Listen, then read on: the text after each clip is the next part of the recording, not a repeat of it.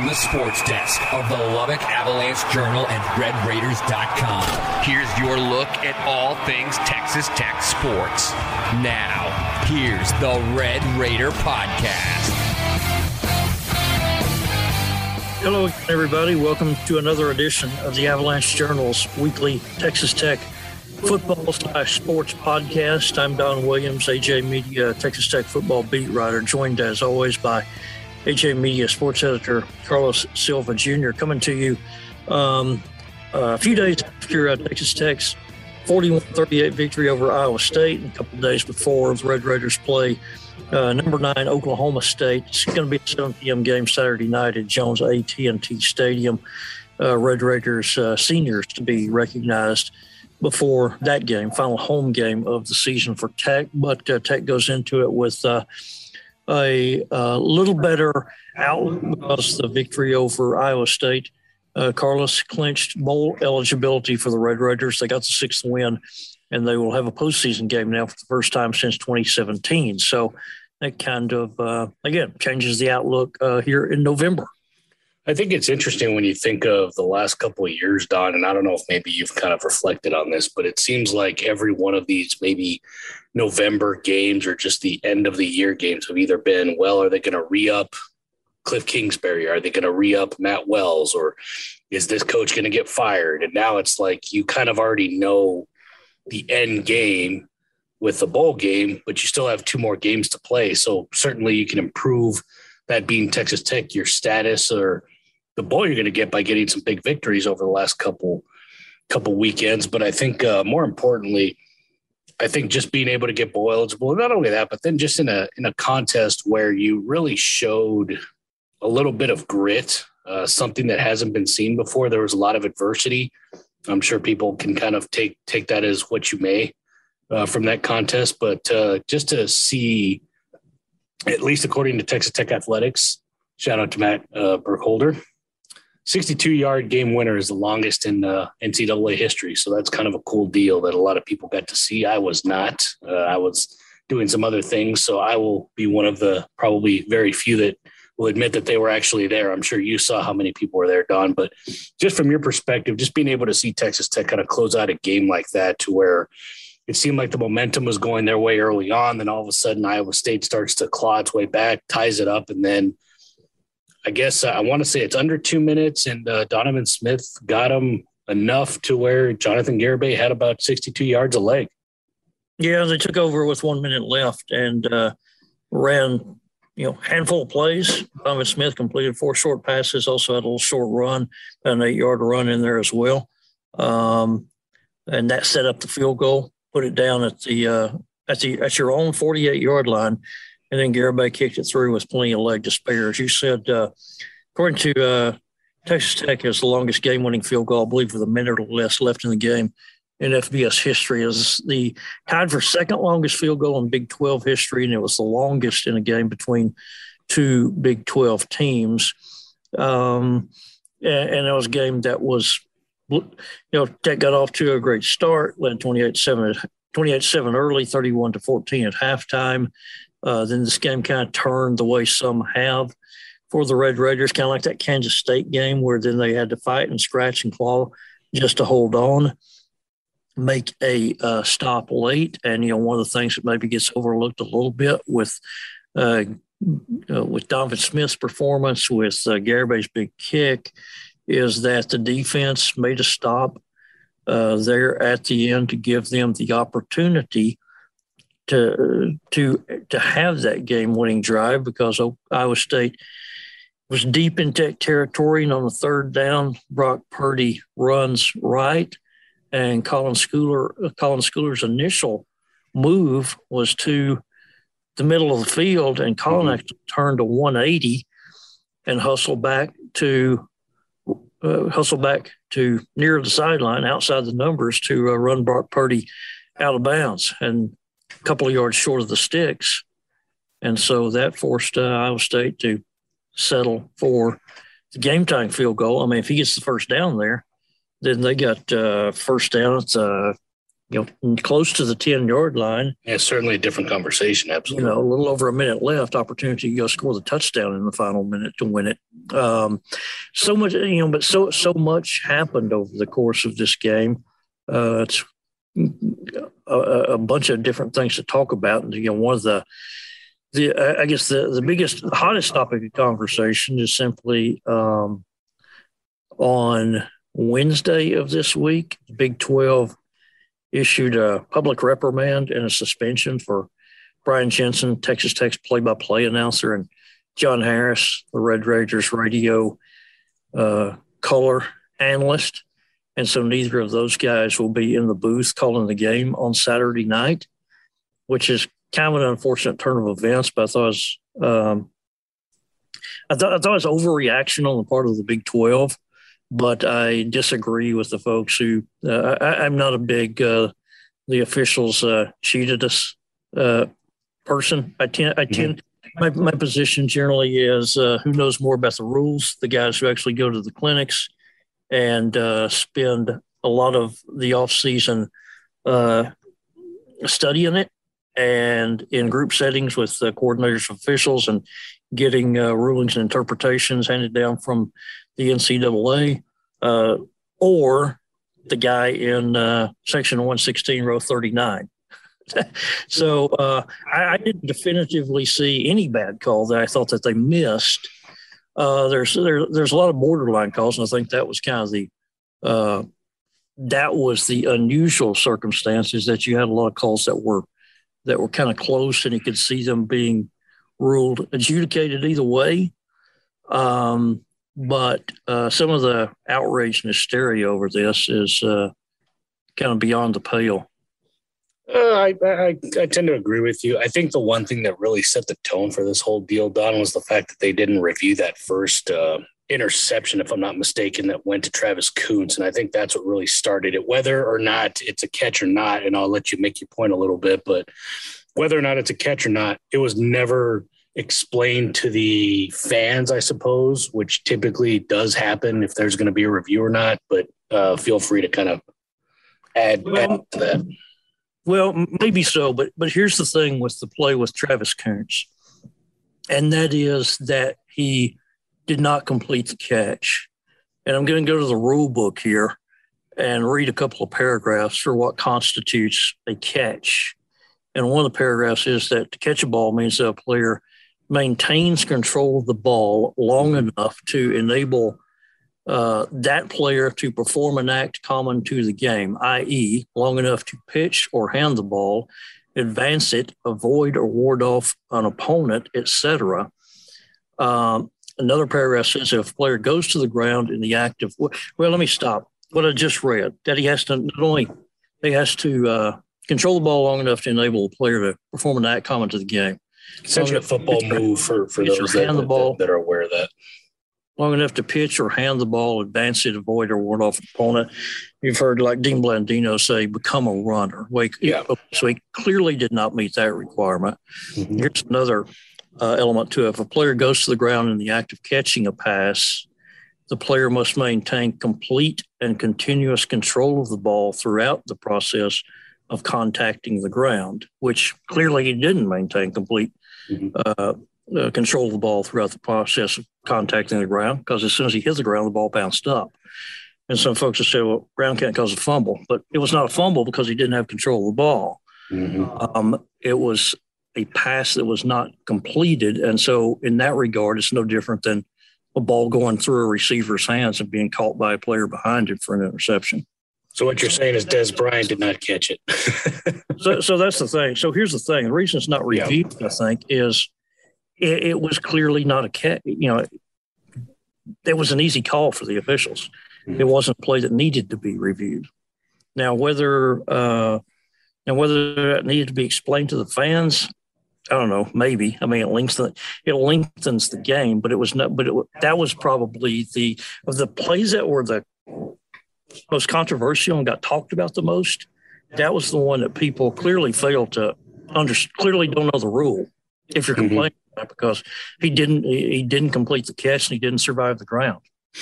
So since we're in this discussion, and, and again, I was joking, obviously, with Dez Bryant catch it or not, but I mean, it, it goes well, to the point of of keeping control and kind of all those things. So well, and actually, I, am glad you brought that up because here here's the other thing is. Um, the game has evolved in such a way that it's a lot harder to get credit for a catch now than it was in years past because I go back to I think about Super Bowl 12 yeah Super Bowl 12 Dallas Cowboys Denver Broncos late in that game Butch Johnson runs a, uh, deep route. He catches the ball he tumbles over the goal line. He, he briefly has the has two hands on the ball as he's going into the end zone and rolls over and the ball is laying on the ground. And it's a touchdown. Mm-hmm. But in this day and age, it would it would be nowhere close to a touchdown. I, I doubt that it would even be reviewed. I think the officials on the field, if that same player made today, uh, the officials on the field probably would simply call it an incomplete pass, and it certainly wouldn't uh, pass review in today's game. Um, you know, for, for, a good portion of our, our lifetimes, um, plays like that, if you had two ends of the ball at some point, they would say be generous and say it's a catch. Mm-hmm. Now uh, it, it's simply not that way. Well, that and the fact that you could literally go frame by frame now compared to, like you said, back in the day when it was literally just a bang bang play. And you kind of, as you just mentioned, Don, you kind of give them the benefit of the doubt sometimes. And I think that's the other thing. And we've had this discussion before when we kind of get into these deals, but the fans have a lot more access and information that when then you know like you said back to that super bowl so now as you said fan in section 23 row 13 feels like this was a wrong call whereas you said these guys do this for a living and they kind of know what's going on and I suppose I can look at it and say, well, a lot of calls didn't go your way. Well, you know, you still won. You know, like that's the other thing too, is like you still found a way to win. And this does happen in in the the the age of sports. Sometimes calls don't go against you. You have adversity, and Texas Tech showed they were able to do that. But uh, what one more thought, I guess, on that, Don. What were your initial impressions as to moving a couple of sections to the left? One, I guess, to I guess stop a bottle being thrown because they're now closer to the players, or I guess whoever they were trying to throw it at.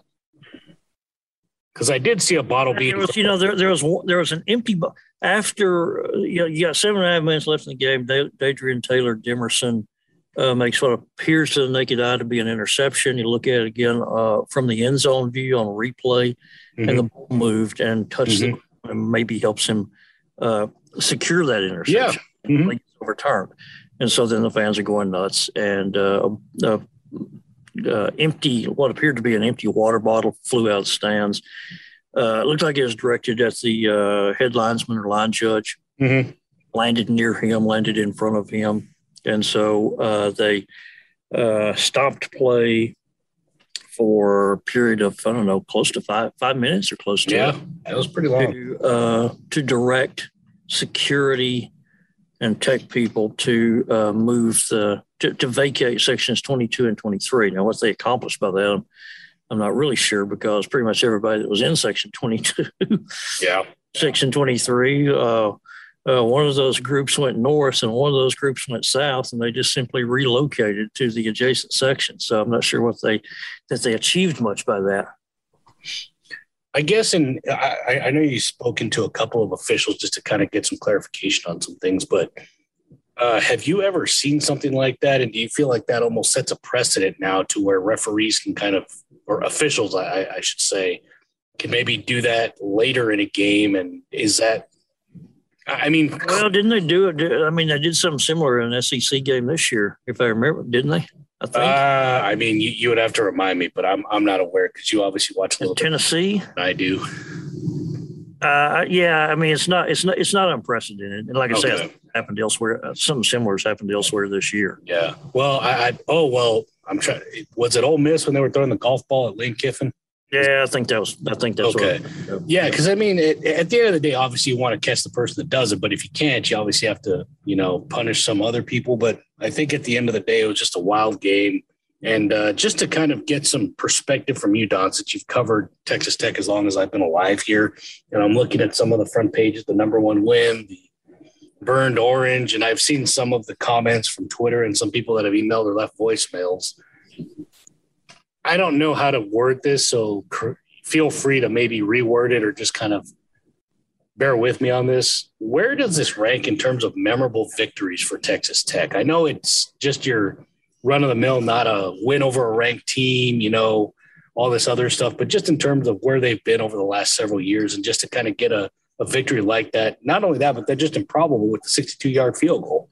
Yeah, I think that element, um, to me, it's the most dramatic. I think it's the most dramatic ending uh, in terms of a vi- uh, in terms of a victory, in terms of a tech victory. I think it's the most most dramatic ending since the Crabtree catch game. Yeah, and that's not to say that it is on any level equivalent to Tech beating the number one ranked Texas to go to to improve to at the time nine and zero. Oh. Yeah, it was just an expiring clock, essentially. You know, the the the stakes, of course, are not near were not nearly that high. Yeah, but in terms of just an incredible uh, realization of what you just witnessed, uh, I think it was the most uh, dramatic finish to a Tech win since that game, which was which was 13 years ago. Because I mean, let's face it, we're Carlos, you and I. Uh, I don't think in our in our lifetimes we're we're ever again going to see a 62 yard game winning field goal.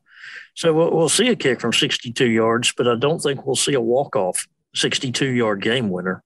No, absolutely. And then not only that, but then even just to get it in position to do that too. Like it's just it a lot of things had to go right. And and let's just kind of give credit where it's due, but that could have been from 67 if need be. He had a couple yards on that kick. So mm-hmm.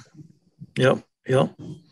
And um as we kind of shift uh, to to a kind of a, a similar tangent, but you touched on it, and we asked uh, Sonny Cumbie and some of the players this week about um, getting yourself in position to do that because mm-hmm. at the end of the first half, uh, Tech kicked a field goal. And uh, I don't have the play by play up in front of me, but that was, I think, I want to say took over with maybe a minute and 11 seconds left. Less yeah, that was the first time I, I, can kind of babble if you want to look, but I mean, it's essentially when Donovan Smith really kind of cemented himself as okay, this is our guy that can make plays. He can scramble around, make some nice little tosses to find guys like Myles Price or Dalton Rigdon at some of the age positions. I think that was the one thing that I kind of noticed doing some of a rewatch, Don. I don't know if you did too, but they attacked the middle of the field against Iowa State, which is something we haven't seen. It's usually just been go left, go right, quick little, you know, gains, kind of like runs, not necessarily going over the top. And I thought that was a, a nice uh, wrinkle that Sonny Cumbie kind of brought to this offense because it's been a while, and I know you've mentioned it, that not only do, does the defense stop Breece Hall, he did have the three touchdowns, but to keep them to 51 yards is something. But then the other thing is just the way that Donovan Smith, a redshirt freshman, really had success against an Iowa State double cloud defense that we've always talked about every year that has shut down a guy named Patrick Mahomes. Yeah, so let's go back to uh, I found what I was looking for. Uh, what I was talking about a moment ago, mm-hmm. how you know efficient they were on the drives at, at the end of the first half. They took over with a minute left, ran six plays, got 48 yards, kicked a field goal as time ran out. End of the game, took over with one minute left, ran seven plays, uh, 31 yards, and kicked a game-winning field goal. So I thought, you know, good pull, good uh, uh, poise and and really you know, an efficient job by by Donovan Smith both of those drives. As I said, you know what they didn't run the two minute offense at the end the 1st mm-hmm. half of the game. They ran the one minute offense at the end the first half of the game, and they did it effectively. And and, and Smith was impressive in how he did that. Now, uh, I I, I want to see it though for for an extended period of time before I say he's clearly the guy um, and I, I, go all the way back. Now, uh, qualify this by saying I go all the way back to a couple of years ago, saying that uh, he's the quarterback of the, he was the quarterback of the future. People who had mm-hmm. seen both him and Maverick McIver, you know, at a time when McIver is regarded as, you know, mm-hmm. a, a, a, much more prominent recruit. I said, people who have seen both tell me that Donovan Smith is is the more impressive of those two and more likely to emerge. So it wasn't so so it's not surprising to me to me to see him do this. With that said, though, I think it's premature to say that quarterback is settled for now. I think I think people are wrong if you're uh, writing off Tyler Shough and thinking that he can't get the job back because again, Donovan has one big one one big impressive victory now, but we all know that it's what have you done for me lately? How is he going to look on Saturday night? Um, because he's because Oklahoma State defensively leads the FBS in sacks. I think they're tied for second in the FBS in tackles for loss for get, mm-hmm. loss per game. Uh, their rush defense, they've allowed only one team more than 140 yards this year. Bijan Robinson is the only running back who's broke 100 against Oklahoma State's defense this year. So uh, those guys really have it going defensively every bit as much as Iowa State did, has had. And so he's got to back it up by doing it again Saturday night. Now, I will say the other thing too about uh, my statement is the fact that now teams have tape on Donovan Smith. He's not just coming in for you know a couple couple plays of a series. He's played a full game. Teams can kind of look at what he's done and try to take away some of the things that he has been doing well. So I, I will give you that, but at least from a perspective of, and I think Sonny said this after the game too, is like he's a pretty good third string quarterback, ain't he? So yeah, yeah. I'm, I'm glad you brought that that up though, because to follow up your point, that teams now have, you know, they got some film on him. One of the things that um that you that impressed you in real time on Saturday, and that you saw that you see again when you go back and watch the game, is Donovan Smith obviously keeps plays alive and can make things happen and find receivers when he scrambles he did he was impressive in how he did that but he also threw a couple of passes that were pretty risky because he threw back from you know the numbers toward mm-hmm. the middle field and it looks great when you complete that pass but uh, if i'm oklahoma state's defensive staff i'm saying man this kid will uh, he'll kind of throw he'll throw he's not afraid to throw a risky pass uh, let's be aware of that and uh, uh, and when they are doing scramble drill, you know, know that he will throw it. He, he can he, will throw it into traffic back over the middle of the field, and we'll see. Can it can he continue to do that, or is he going to have have a game where he gets a couple of those picked off, and and it doesn't look so good. I'm interested to see how those things happen, Don, because I think that's something to just be said. Because I know the term stacking success has been said by Wells, and I think the one thing that people may remember or they probably forget just because he's not kind of uh, you know sight unseen now he's not there anymore but texas tech has not won back-to-back big 12 games and there's a big opportunity here for texas tech and not only that but just in a big way so i think that's something to to kind of look at now in three years obviously with a new interim head football coach joey mcguire's going to obviously take over when the season uh, ends after the bowl the bowl game, but I think it's just something to show, at least from a player's perspective, things are different. And I think that's what that game last weekend had done. I know I said that after the Houston game, and things obviously changed uh, with uh, Matt Wells uh, not having a job anymore with Texas Tech. But I think to to just bring up the players and the fact that Sonny has said that these guys know what they are, they are talented.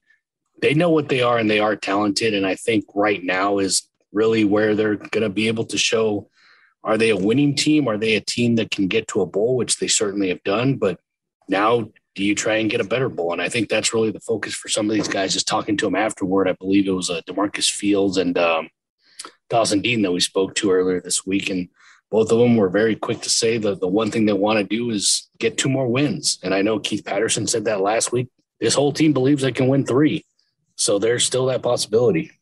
Yeah, he was pretty prophetic because you know last week uh, when this team was five and four, Keith Patterson said uh, you know he was still he was focused on given everything he could for these guys. And he talked specifically about the seniors Yep. and talked more precisely about the seniors who could have left after last season, became Mhm. decided to stay. Guys like Schooler and Jeffers and Fields, guys like that who had that extra year and decided to, to use it instead of turning pro. Um, and he said, you know, they believe that they can, uh, uh, you know, and he says these guys can still win eight games and play for a ninth. And guess what? They believe it. And I don't think there was a whole lot of belief on the outside, but they certainly showed that they believed it. And now they have uh, now they have six. But I think it's significant that they you know they still need to win one more, uh, or otherwise they're going to Tech's going to have another losing season, which would be six years in a row. Because if you lose out from here on out, including a bowl game, you finish six and 7 Mhm. Which is what they did in 2017. Went to a bowl game, still finished below 500. So they still got to win one more uh, to have the first winning season since 2015. Um, and you know, there's a lot to play for because you certainly can kind of change. I think you can, can kind of change the traje- trajectory of the program if you win another game because you know, now you have the big win against Iowa State. You have opportunities for big wins remaining with uh, Oklahoma State being ranked number nine, nine and one, ba- Baylor being ranked number eleven, um, and whoever, and then of course whoever you play in a bowl game. So I don't think they're uh, if they lose out from here, I don't think it will be because they are not still uh, dedicated or because they have head in the clouds. I think it'll simply because because they got beat by their teams. Um, Not only that, and not only that, Don, but then Oklahoma State has stuff to play for too. They're looking to be in the Big 12 championship game. So certainly Tech and college football playoff Yeah, that too. outside chance, but but a chance. Yeah. So certainly a lot to play for for Texas Tech and all those things. I guess uh, just from your perspective, I know we talked a little bit about Oklahoma State, certainly a big win over Iowa State. I guess just uh, kind of looking at what I what Iowa State's done and what Oklahoma State's done. I guess what's been the the thing that you could say if Texas Tech does this, they're going to be in a good position to win, minus the fact that protecting Donovan is probably number one when you got a team coming in with 15 sacks. Well, I think obviously I think last year or last last week's win, there's nothing more important about that and the fact that you faced you know an All American running back, a guy who was a Doak Walker Award finalist, and uh, and Breece Hall, and he carried 18 times on Saturday, and 10 of those times you held him to two yards or less. Actually, or let me kind of break it down this way: he had 18 carries. Uh, 12 of those carries he gained three yards or less. And 10 of those carry 10 of those 18 he gained two yards or less. And three of those 18 you actually tackled him for a loss. And uh, I don't want to spend the time to go back and look it up, but I would be uh, if you, if you ask me to bet one way or another, I would bet that that's the first time in his college career that Breece Hall's ever been tackled in the backfield three times in one game. So that that was the most important element uh, last Saturday, and I think the most important element this Saturday is going to be the same thing because you got Jaylen Warren coming in now. He's 5'8", yep. 15 pound running back. He's one of four 1,000 yard rushers already this season in the Big 12. Uh, he's had five games in his last eight that he's gone over a hundred uh, on the, and he's been really good. His best games have actually been on the road. At Boise State, he went for 223 and five, or pardon me, 220, pardon me, 218, 218 and two touchdowns. And at Texas, he went for 193 yards. Uh, had 113 last week against TCU. And one of their other running backs last week against TCU also broke 100. They had two 100 yard rushers last week. Um, so, so which Texas Tech run defense do you see on Saturday night? Do you see the run defense that has held seven out of 10 opponents under 100 yards, which they've done? Or do you see the Tech run defense that is overmatched by, um, by one of the top running backs in the Big 12, which that was the case with when they faced Bijan Robinson in Texas, and that was the case when they faced Zach Evans in TCU. Uh, those two teams torched them. Uh, pretty much everybody else, uh, Tech run defense has been really stout against. I mean, the, the numbers back it up. I mean, seven of the other seven of the ten he fell to under hundred, and uh, Kansas Kansas had 145, but you know that was with uh, guys who hardly ever play being mm-hmm. in the game at the end. Um, and maybe it'll be different this time because uh, you know those early games, particularly you know the game against Texas, game against TCU, maybe that was back when Keith Patterson was playing a whole lot of people, and after they got torched, he said that uh, you know he's probably uh, playing too many guys, and that's when he kind of boiled it down to after that keeping guys like Schooler and Riko Jeffers on the field more.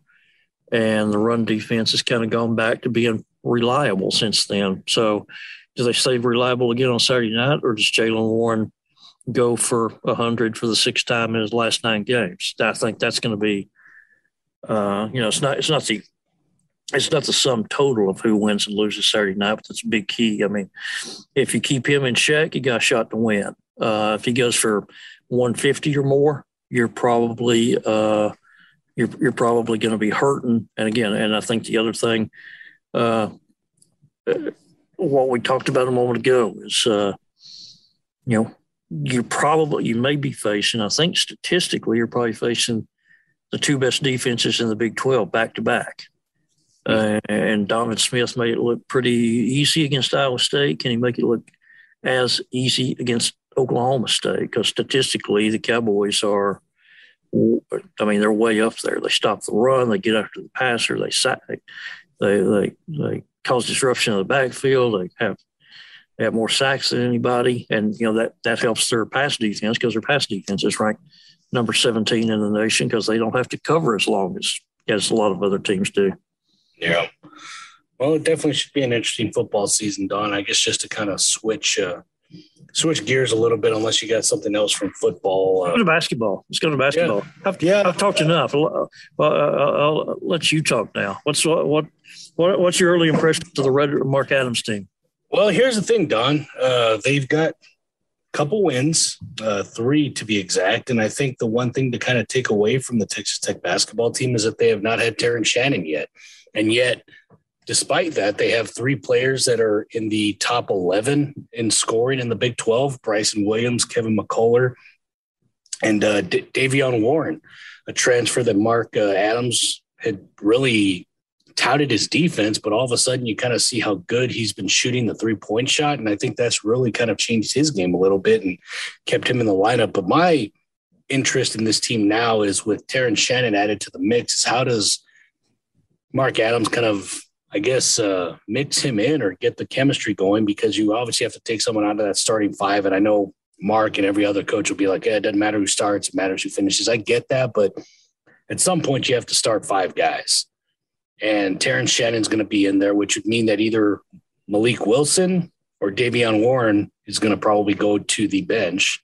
Not to say that it's a bad thing because Davion Warren could be a nice spark plug, kind of like what Brandon Francis was several years ago to where he could get some threes, get some defensive stops. He's been a charge guy, which is something that has uh, really made him uh, something that Mark Adams went as far as saying he would love to adopt him because he just takes so many charges every game. So I think that's something to look at. But um, the other thing to look at is Bryson Williams. He is everything that everyone thought of him from UTEP. He's a great scorer in the post.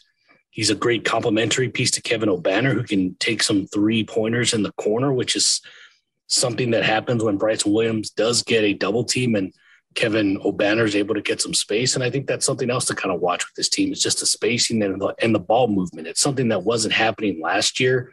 And you see it a little bit more, but I think the other thing to, to take, uh, take away, and I asked Mark uh, this at our presser today, we're recording this on Thursday, is just they've been showing a good emphasis of getting offensive rebounds, which is great.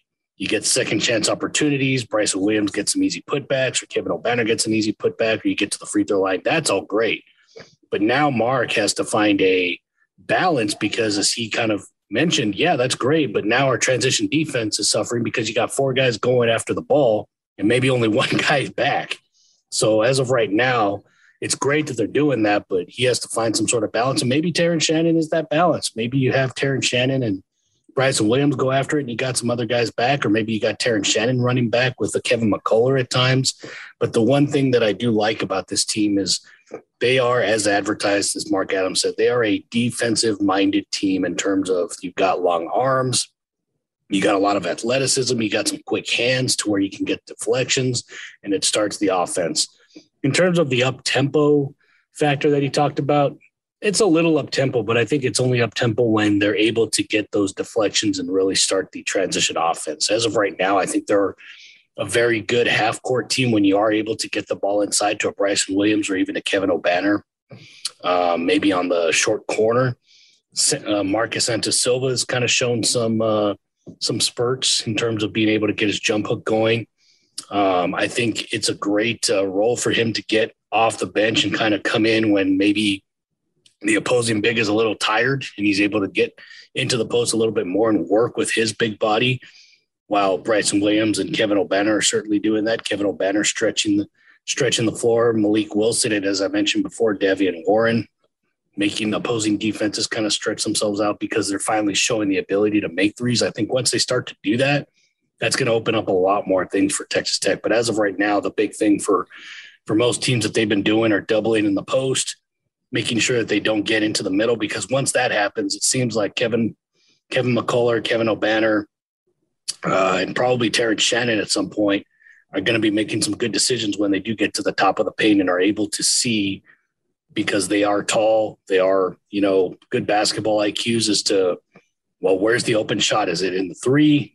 I can still take the ball in because I'm an aggressive player like Terrence Shannon, Kevin McCullar, get to the free throw line. Or if another uh, defender decides to come and double me, someone's going to be open. And I think that's what I've been seeing at least from some of these other teams. But I don't know if I'm going to learn much other than Terrence Shannon is going to get a nice workout against Incarnate Word. I think the the big the big stuff is going to happen once Texas Tech takes on, you know, Providence, Tennessee, Gonzaga.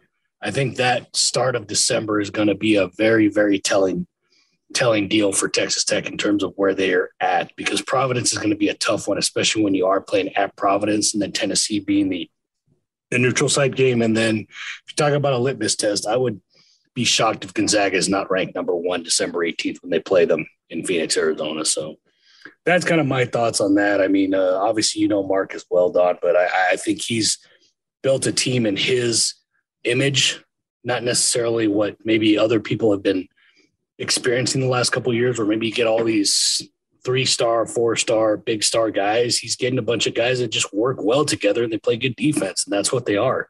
Sometimes they're going to struggle to get the, the the shot going down when they're playing zone defenses, but the good thing for Mark is that he's got guys that can get offensive rebounds, can get those second chance points, or that they can drive, and they've been able to do that.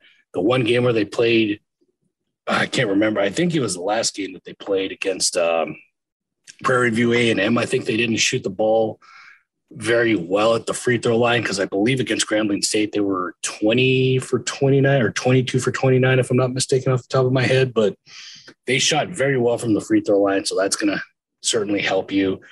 Uh, looks like they were uh, 20. Let's see here. Tw- yeah, 22 for 29 against Grambling State. And then after that, didn't didn't shoot very well against Prairie Prairie View A and M. But the thing is, is these are teams that you're supposed to kind of fix the fix the weaknesses you have, which, as I mentioned before, it's offensive rebounding and getting back after that or slowing the ball down. When you do that, I think that's the thing that that will be something to watch if you're a fan of Texas Tech men's basketball. They're going to South Padre Saturday to play Incarnate Word, as you said, and then yep. uh, back home on Thanksgiving week, Nebraska Omaha on Tuesday night, and uh, Lamar on Saturday. Before they start the stretch that, as you kind of alluded to already, I think that folks are really looking forward to with December 1st being at Providence and then the Jimmy V up in New York with the Tennessee game on December 7th and back home for an Arkansas State game on the 14th before they face Gonzaga uh, at noon on December 18th out in Phoenix. And uh, I guess Chris, Beard had his chance with with uh, Gonzaga, what, last week? And yeah, the, let, let me just tell you right now, Don, Gonzaga is a problem. Drew Timme is everything he was when he was uh, when he was recruited by Beard and every other coach in the country. And then Chet Holmgren is everything that you want out of a seven footer. So they are going to be a problem for any team that plays them this year. And Drew Timme, he has family members that went to Tech, if I remember right. Uh, you might be right. I'm pretty sure that was the the the tie that they were trying to get with Texas Tech is obviously yeah. you, you know, but well, that's a, that was a guy, a big guy to miss out on. It was, but here's the thing: is like you kind of you, you try and find other guys, right? You know. Yep. But yeah, no, certainly a, a good good year at least starting for Mark Adams in his first year, and I think uh, if you're a fan, I think the one thing to kind of watch is they're going to play defense. You're going to get a lot of these lower scoring games once he trims the rotation. He had mentioned that when I asked him today is right now about the time you want to get to your seven to nine guys that you want to trust, you know, that you can kind of bring in, bring out. And I think he he alluded that. And uh, now that you potentially have a fully healthy squad with Terrence Shannon now cleared uh, to play immediately, and Clarence Nadolny back from hip surgery. From what I understand, he's going to probably play this weekend.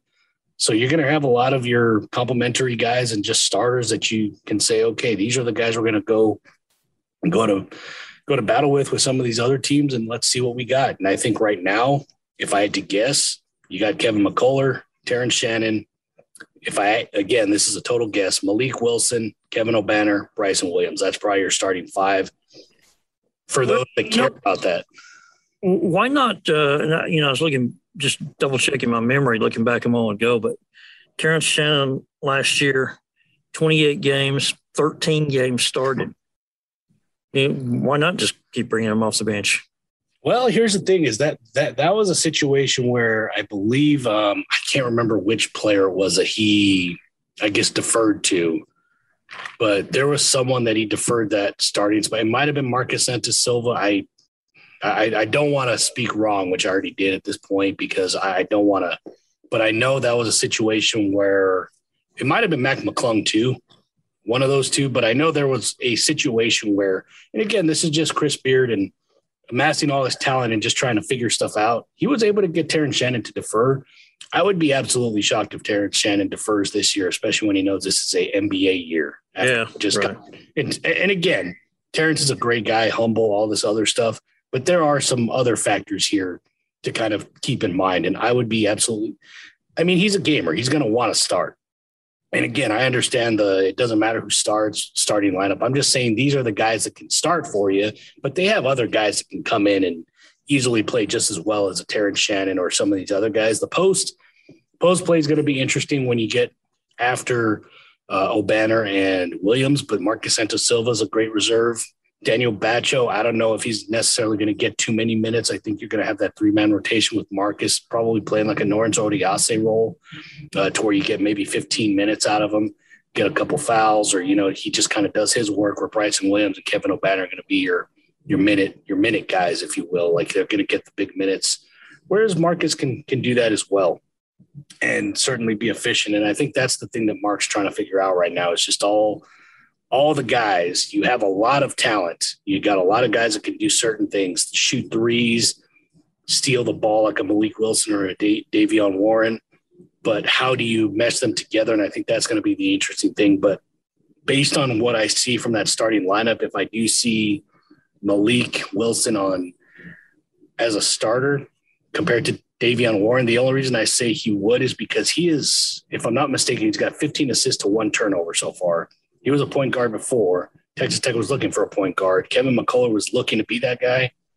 Nothing wrong with having two potential point guards with the Kevin McCullar and Malik Wilson out there. And then if you bring in Davion Warren, it could be a, a spark on that second second team. Kind of like what Terrence Shannon was, as you alluded to, Don there's nothing wrong with that because if you have Davion Warren there or if you have Terrence Shannon there, I think it could be good. But I think Davion's going to probably be the guy that comes off the bench and really provides that spark, kind of like what Terrence Shannon did. And that certainly helped Texas Tech last year. Yeah. Well, what else tonight, Carlos? Say what? What else tonight? Well, probably nothing. I, I know people are probably wondering where the heck we were. Well, uh, we were trying to figure out a coaching change and then uh, you and I just didn't feel like doing stuff late at night. So well, we got we got we got very busy. Yeah, so got very busy. So so yeah, for for those that are probably when you said our weekly podcast, it does happen weekly. It's just sometimes we get busy. It happens weekly most weeks. Yes, we get busy, but we do end up doing them, or I try to do some sort of player talk to them for three minutes just to appease the people that ask. So hopefully that at least answered some of the questions that most people had or just wanted your thoughts. Because I, that was the reason I wanted to do this, Don, because I thought it was a very, I don't even know how to describe it.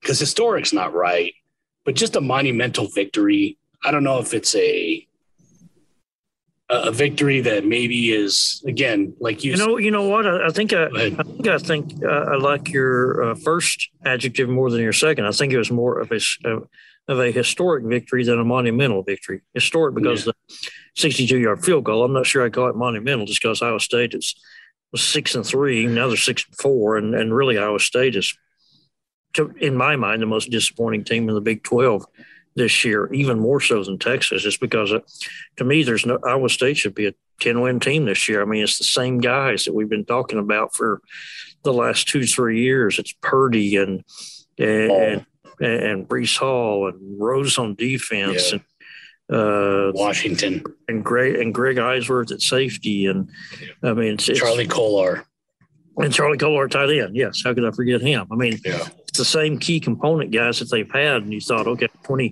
2021, this is these guys' year. They should be playing the Big 12 championship game. Yeah. And didn't, it didn't happen for them. So, yeah. so uh, Saturday is more of a historic victory for Texas and a monumental victory. Well, I, I, I guess. Although it could be, although again, it could change the trajectory of the program. If and that's where I was going to go with my asterisks is is just if things change and turn, you could look at this game and say this is where it all turned and that was right. the mental part. But I, yeah. absolutely, I agree with you on the historic part for the 62 yard field goal. Only one other kicker, and my girlfriend reminds me, has made a longer kick. Kansas State's Martin Gramatica. So in the Big 12, yeah. Yes, in the Big 12. And that's only because she went to Kansas State and she was happy that that happened. So, although, you know, the thing about it is back in the 70s when I was a kid, I think kickers could kick off one inch tees and they could use their own football. True. That's true. Uh, field goals back then were incredible. Russell Erxleben from Texas hit a 67 yarder. Steve Little from Arkansas hit a 67 yarder. Tony Franklin from Texas A&M, I think, hit some from 60. And Abilene Christian University's Ove Johansson made a 69 yard field goal also back in the 70s. I remember the afternoon that happened. You know, I think talking, I think you're hearing them talk about like on the Prudential College scoreboard on ABC. Ove Johansson from Abilene Christian University has made a 69 yard field goal. Uh, those those were the days. A little different game right now. Yeah, just a little bit. But as we all talked about with the replays and stuff, as we kind of you know close this off and bring things together, things have changed. But uh, if you're a Texas Tech fan, hopefully things change after that victory last weekend against Iowa State. We'll see how things change when uh, Texas Tech takes on Oklahoma State at 7 p.m. Saturday at Jones AT&T Stadium. Don will be there. I will actually be there this time. Wasn't there last weekend. I'm kind of sad about that, but certainly it was a cool game. Well, that'll wrap it up then. Uh, again, 7 p.m. Saturday at Jones AT&T Stadium, Texas Tech against Oklahoma State, number nine, Oklahoma State. Senior night for the Red Raiders. And uh, last home game, next to last regular season game for a bold bound team. For uh, AJ Media Sports Editor Carlos Silva Jr., I'm Don Williams, AJ Media Texas Tech football beat writer. Thanks for listening this evening. We'll talk to you again soon.